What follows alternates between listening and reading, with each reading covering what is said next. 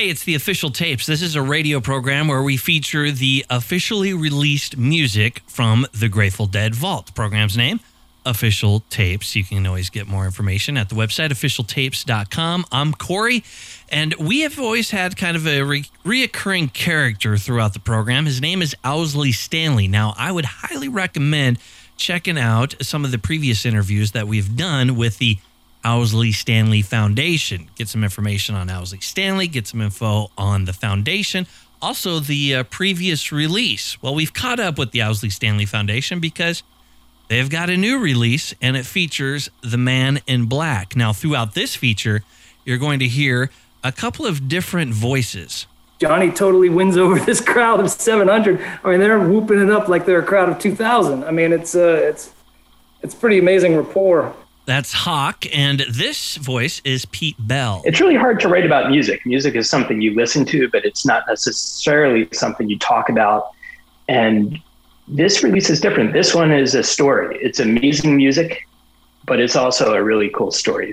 And voice number three. I mean, there's nothing like that voice. And in this particular recording, it's, it's such an intimate experience of Johnny Cash.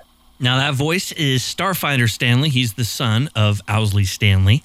Now, those three voices, Pete Bell, Starfinder, and Hawk, they represent the foundation. And here they are talking about their latest release, Bears Sonic Journals, Johnny Cash at the Carousel Ballroom, April 24th, 1968.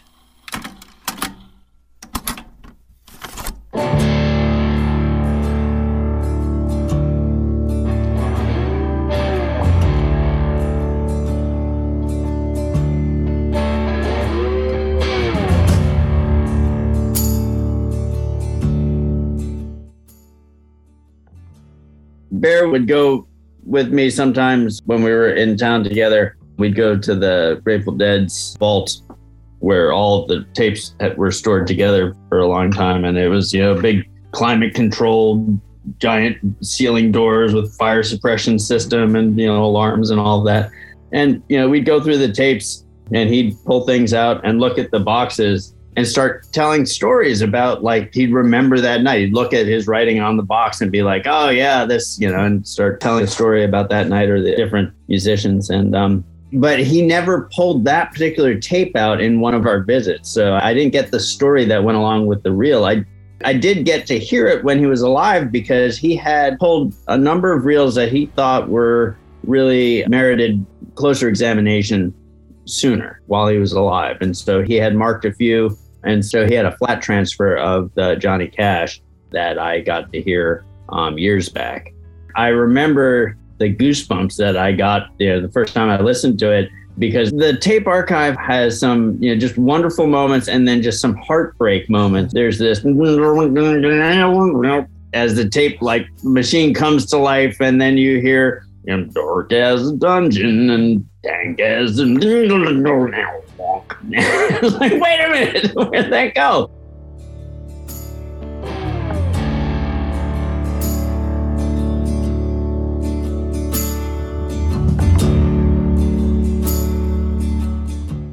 I bought the original vinyl for Folsom and for San Quentin, and I spun them up just so I could hear what they sounded like originally. And Folsom lives large in our memories because it's just the most amazing show, right? It's Johnny Cash in a in a prison cafeteria, but it does sound like a prison cafeteria. It's what brings that show to life is the performance, the energy, but not the sonics exactly.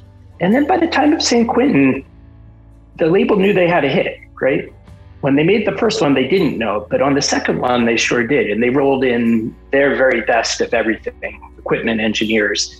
And it's a spectacular recording. But often live recordings aren't all that live. There's some editorial quality to it, let's say. And in the case of San Quentin, you could hear there's some equalization. You know, they take Johnny's voice and they make it even bloomier. And, you know, beyond that, those two albums, you know, they're live shows, but Johnny knew that he was recording for an album. Those were intentionally set to be made into releases. Now, the magic of Bear's Sonic Journals is Bear wanted to capture what the room sounded like. What did it sound like to be in the hall that night? So, what we have is this missing chapter of it's verite. It puts you in the room that night. So, you know, what we found out is yes, there should be another 68 show because you get different songs, different performances, but also a totally different sound. What did Johnny actually sound like? What did it sound like to be in the room in 68? This is a Johnny Cash show. This is, and it's a small, intimate, you know, there were 700 people in the audience. So he wasn't presenting this, you know, with an eye toward the greater audience. This was a show for these 700 people, and that was it. The fact that Bear was mixing and Bear was recording, that's gravy. And so this show gives you a much truer sense of what it was like to be one of those 700 people in San Francisco on that night. Not just sonically, but you know, this is a chance to actually be at a Johnny Cash show then. Without being a prisoner.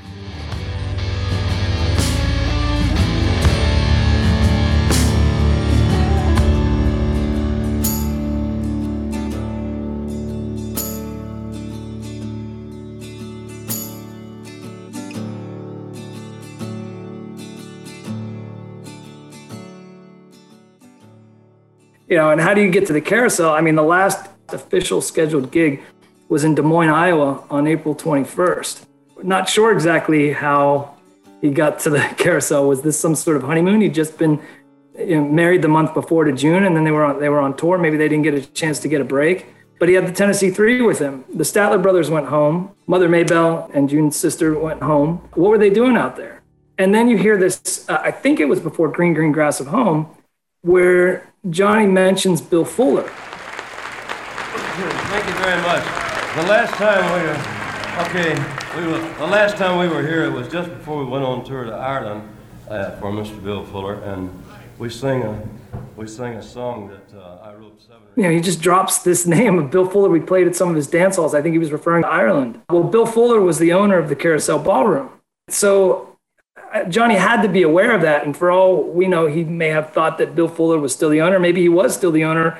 I'm not sure who the Grateful Dead and the collective that was running, you know, managing the, the venue were actually leasing from. It may still have been Bill Fuller at that point. So it could have been a Bill Fuller connection that led him to, to be there. Starfinder's mom talks about she has vivid memories of pursuing Johnny Cash in, in terms of setting up the gig. Others have, have speculated that this was sort of a classic, you know, sort of Ron Rackow move to, you know, let's see if we could get Johnny out here. And it fit the way Roni talks about it is that it fit with the diversity of artists that we tried to bring into this sort of laboratory space, this social experiment that we were conducting. Roni said, and the word that stuck with me very early on into this process turned out to be a keyword throughout the liner notes, and that is authenticity, authenticity, authenticity. When we were booking for the Carousel Ballroom, we were looking for authentic artists that we loved. If that's Thelonious Monk in jazz, great. If that's Johnny Cash in country music, great. We didn't care as long as it was good.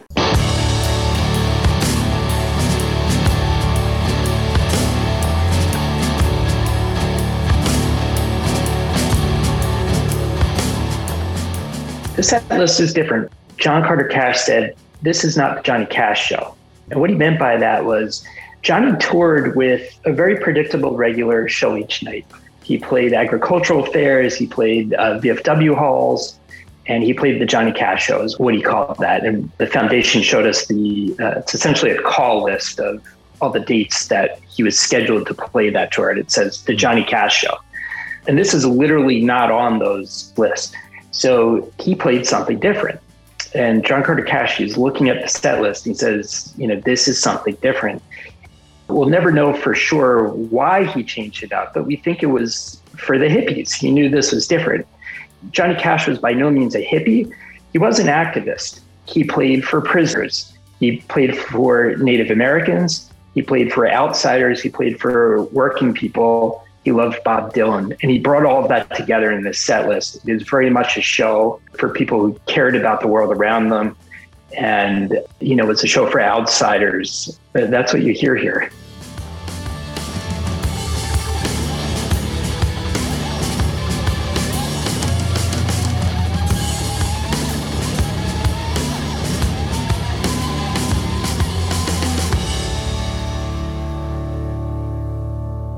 Well, I mean, the interesting thing about the Gordon Lightfoot story is that uh, this was Gordon's first trip to California, as we understand it. we had a request from a very distinguished gentleman who's with us tonight. I don't know if anybody knows he's here, but it's a pleasure to have him come drop by and see us. Gordon Lightfoot. Where are you, Gordon?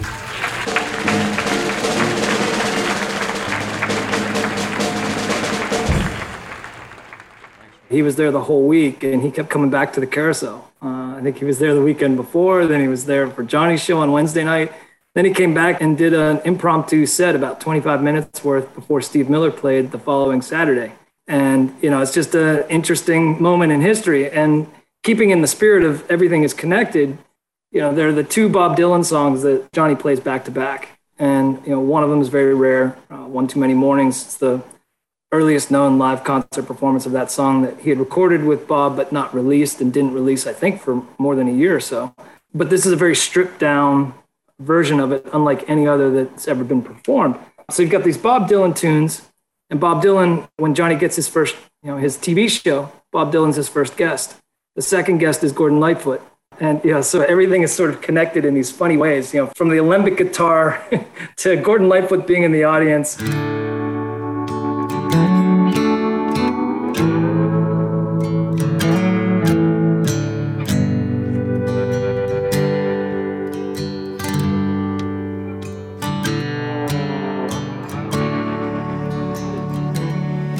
Cash Cabin is Johnny Cash's fortress of solitude. It's where he would go to get away from it all. And Rick Rubin then turned it into a studio where he recorded Hurt and all of the later recordings. So Dave Schools from Widespread Panic was down there with hardworking Americans and they were touring the property and they go to the barn and there's some lumber in the barn. And he said, Well, what's this? And he said, Well, Johnny and June used to go to Jamaica and they had a Jamaican mahogany tree on the property and it fell. And Johnny loved the lumber. So he brought it out here to Henderson, Tennessee to have it you know, dried. And he said, You know, that, that would make a real nice base. And maybe I could um, sweet talk a little bit of that lumber off you and send that to my friends at Alembic get a base made out of that. John Carter Cash, he said, I'll do that on one condition, and that's that you make a twin for me. So he gets those beautiful base made. And uh, Sue Wickersham at Alembic, on her own volition, she went in and did an inlay on the headstock of Johnny Cash flipping the bird. So just his hand, just the middle finger, from the famous Marshall photograph from the San Quentin show. The middle finger is on the back of the peg head. So, so Dave's the only one who can see it. he named his base Cashwood. So that's the origin of the base. That's um, whose twin is hanging up in the Cash cabin.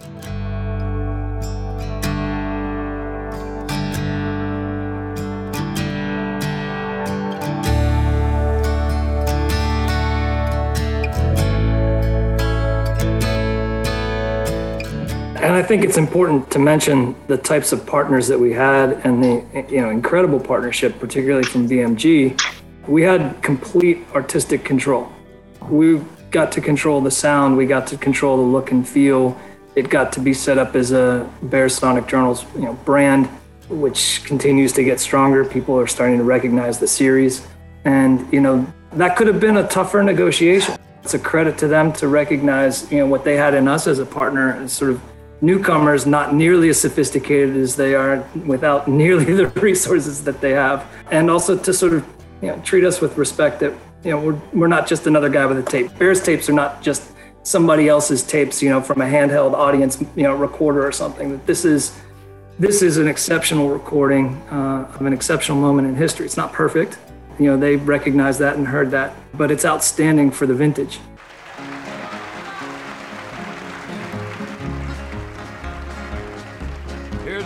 song from the show that we did at Folsom Prison. It's in the album that's out this week called The Cocaine Blues. In the Sonic Journals recordings, there's an evolution of his sound techniques, of his recording techniques, his mic selection, the, the quality of the equipment. You know, all that changes over time you know, at this time, I believe the original impetus for his uh, trying this particular recording technique came from something the Beatles were doing up next morning and I grabbed that gun. Took a shot of cocaine and away I run. Made a good run, but I run too slow. Hey, over took me down in Juarez, Mexico. You've got this prominent, iconic voice of Johnny in your left left hemisphere with his acoustic guitar. Eating the hot joints, drinking the fifth. In walked the sheriff from Jericho Hill. Willie Lee, your name is not Jack Brown. You're the dirty hack that shot your woman down. And the Tennessee Three were over on the other side.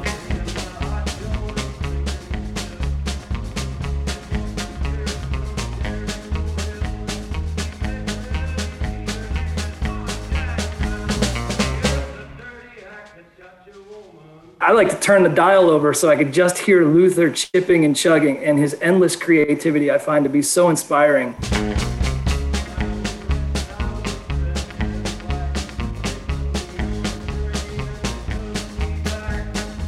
Luther is endlessly creative but never steps out of his lane, never hogs the limelight. It is in service of the characters that Johnny's singing about. Said, yes, oh yes, my name is Willie Lee. Got a warrant, just to read it to me. Shut her down because she made me slow. I thought I was her daddy, but she had five more. We tried many different ways to bring Johnny's voice to center, to make it more conventional, you know, more like what Johnny Cash fans would be used to listening to. When I was arrested, I was dressed in black. They put me on a train and they took me back. Friends for go my bail. They died a carcass in that county jail. And every time we brought it to center, what ended up happening was we found an essential component of the musical dialogue was lost, and that is the twang off of Luther's guitar.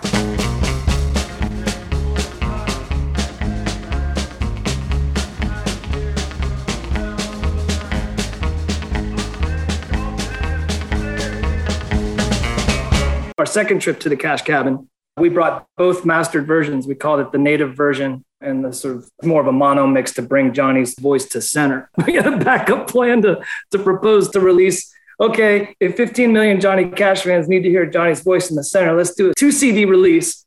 The first one will be what the people want, and the second will be Owsley's native mix so you can hear them as it was and what it came to be. But we didn't have to go down that path. John Carter made the uh, what we think is the, the right decision and an inspired decision. And we played them both for him, and, and that's you know where he said, you know, what would I say to Bear if I changed his mix? And that was music to our ears. Was Into the courtroom, a trial began, where I was handled by 12 honest men.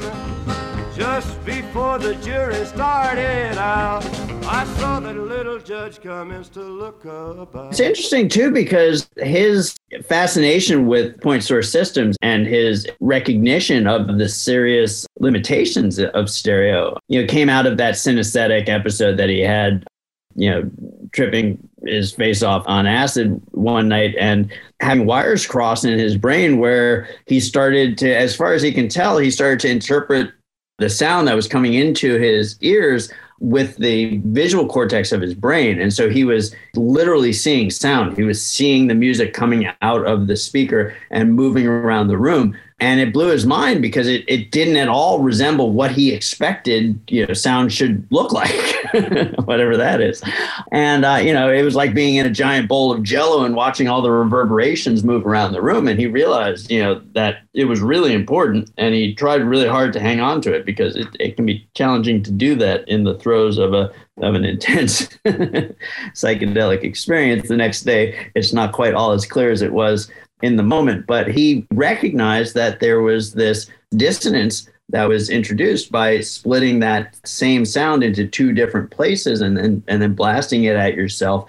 If you're sitting right in the middle those sounds hit your ears at this precisely overlapping point where it seems to your brain that it's coming from right in front of you but when you move off center, then instead of those two sounds resolving to one sound in the middle, you get two sounds coming at you, and it's four sounds because you got two ears, and it doesn't make any sense. And you know, so even though your ears can hear it, your brain can't figure out what it means, and it it turns into mud. And you know, so you can't understand lyrics, you can't understand that you you lose the clarity. And that's because of how precisely your brain can distinguish those little tiny lags in, in time between that sound getting to your right ear versus the same sound getting to your left ear. And it tells you where that sound came from. That's directional information. It also, at the same time, the reverberations that are coming to you tell you what the room you're in sounds like, how big it is, how resonant it is. And so you get all this spatial information from that how your brain interprets that one sound.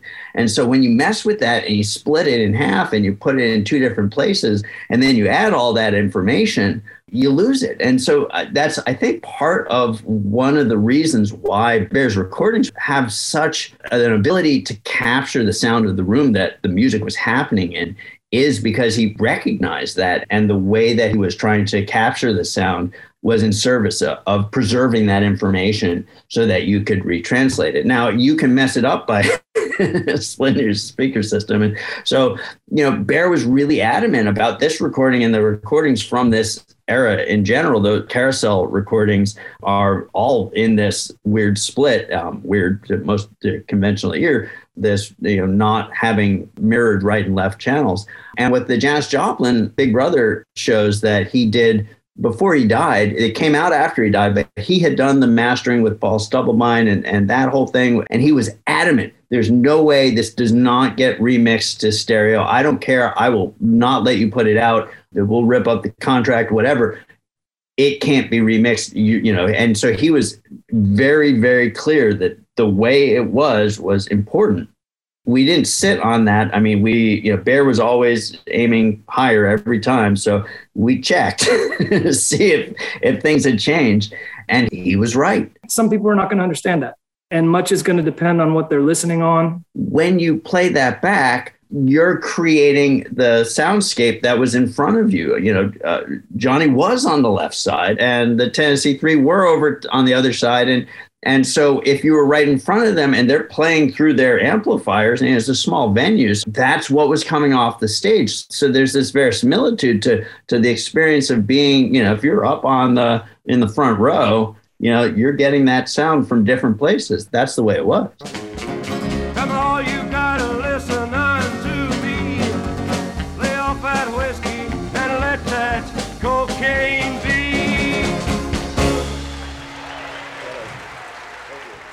We talked about different mixes. We talked about different voices to tell the story, you know, about bringing in Bob Weir to tell about influence. Obviously, the Grateful Dead universe is pretty important to the Owsley Stanley story.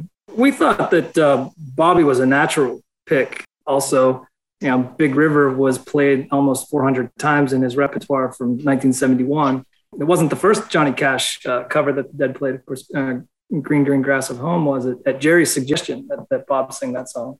Johnny Cash was a voice that had been in Bobby's life since he was eight years old. I think was when the Sun recordings came out, or somewhere around there. And you know, to have an artist of Bobby's stature write a personal essay about another artist that was inspiring to him throughout his whole career. And you know, I think that the other thing that he was really instructive to us on was the way that the band, including Johnny, is in complete service to the characters in Johnny's songs and what that meant to Bobby was a demonstration of authenticity. And that's what made Johnny so accessible to so many people. It's what inspired his singing, Bobby singing, and sort of taking on these roles. And you've got these, these country tunes and these Western tunes and original tunes that Bob wrote, where you can see how he inhabits the character in much the same way.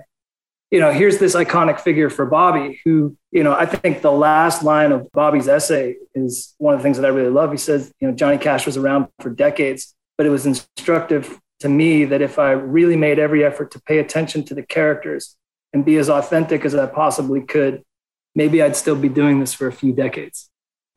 what a great way to end the piece. And thank you, Bobby, for doing it for all these decades and for keeping on, carrying on, man.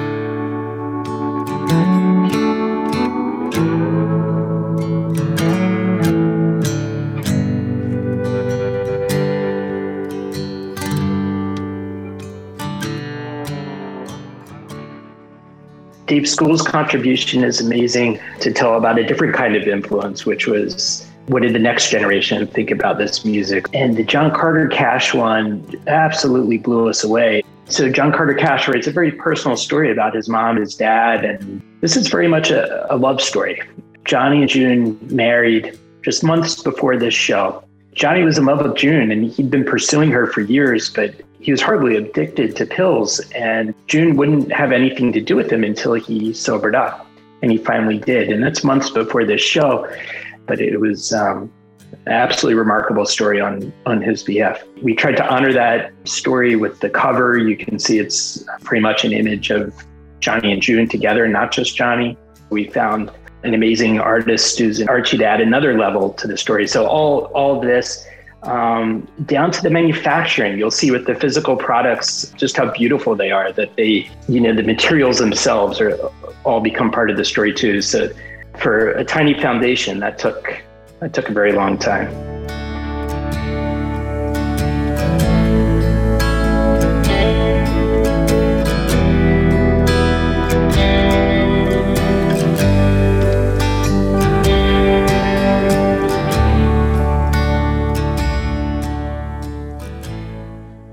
You know, we always love it when people come to our website, which is owsleystanleyfoundation.org. And you know, all of uh, what we're up to eight Sonic journals. Uh, all of our all of our titles are up there, and there's landing pages that tell you a bit about each one.